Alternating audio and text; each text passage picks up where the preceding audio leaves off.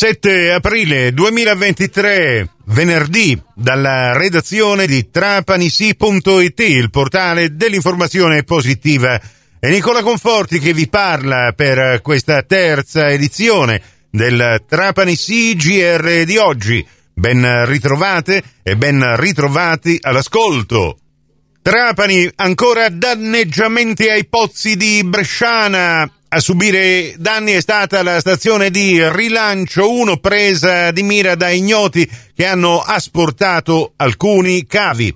Ecco, in proposito, le parole del sindaco Giacomo Tranchida. I continui attacchi e danni agli impianti di Bresciana, ai pozzi e agli impianti di sollevamento, proprio nel periodo di massima produzione dei pozzi, sottointendono non un'azione criminale del delinquentucolo che vuole ricavare 200 euro dai cavi di rame o da una batteria di una macchina. C'è dell'altro dietro e da mesi, con decine anche di denunce che abbiamo fatto alla locale stazione dei carabinieri di Campobello di Mazzara, ma anche presso le competenti autorità giudiziarie, che lanciamo un grido di allarme.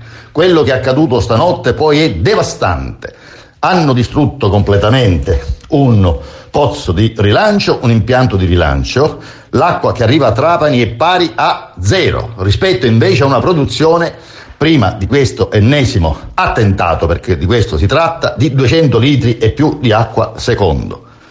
C'è dell'altro dietro, siamo in una zona dove gli impianti al tempo sono state fatte da ditte mafiose e per conto forse anche di un sistema mafioso eh, locale che albergava. Non è possibile che come rappresentanti dello Stato ci facciamo mettere in ginocchio da chi oggi opera ed è mandante di questa operazione, anche perché un ladrunco o un tossicodipendente non rischia la propria vita per 50 euro per entrare addirittura in cabine ad alta tensione, pericolosissime, dove se sbagli un millimetro rimane fulminato. C'è dell'altro. Stamattina ho addirittura aperto il COC, o mi si dà una mano d'aiuto, ho chiesto eh, fortemente alla prefettura anche di mandare l'esercito, di presidiare la zona. Non possiamo farla diventare una zona videosorvegliata speciale perché ci sono estensioni di svariate, svariate, svariate decine e decine di chilometri quadrati, perché i pozzi sono disseminati in mezzo a tantissimi ettari di eh, terreno. Di conseguenza ci vuole una sorta di presidio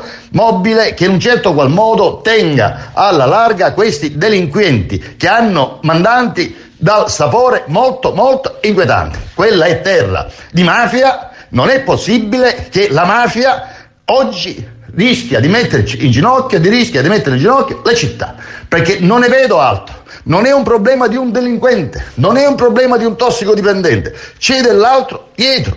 Dunque bisogna intervenire e presidiare il territorio. Io con gli strumenti che mi ritrovo, senza una presenza massiccia in quelle zone in termini di controllo da parte delle forze dell'ordine, l'unica soluzione che ho nelle mani è quella di attivare il COC come sistema di protezione civile.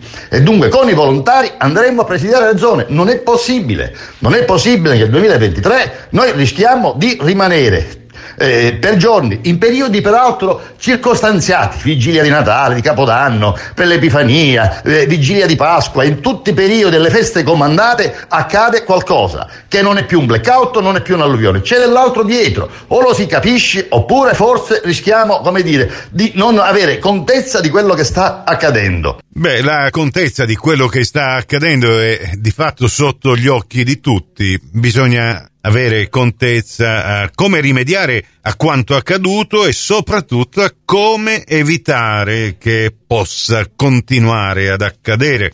Una cosa del genere era riuscita adeguatamente a farla, non so se ve lo ricordate, il sindaco Vito Damiano, già generale dell'arma dei carabinieri, ma adesso il problema, visto che si sta riproponendo in maniera sistematica e oibò anche macchiavellicamente strategica in questi periodi di grande necessità e perché no anche di grande attenzione mediatica, vuol dire che determinati ingranaggi che si erano attivati illo tempore qualche anno fa, quando il problema era stato risolto, adesso risultano, a quanto sembra, inceppati Staremo a vedere come saranno risolti questi problemi. Confidiamo nella esperienza e nelle capacità di chi di dovere. In questo caso di assoluta emergenza, il nostro compito eventualmente è solo quello di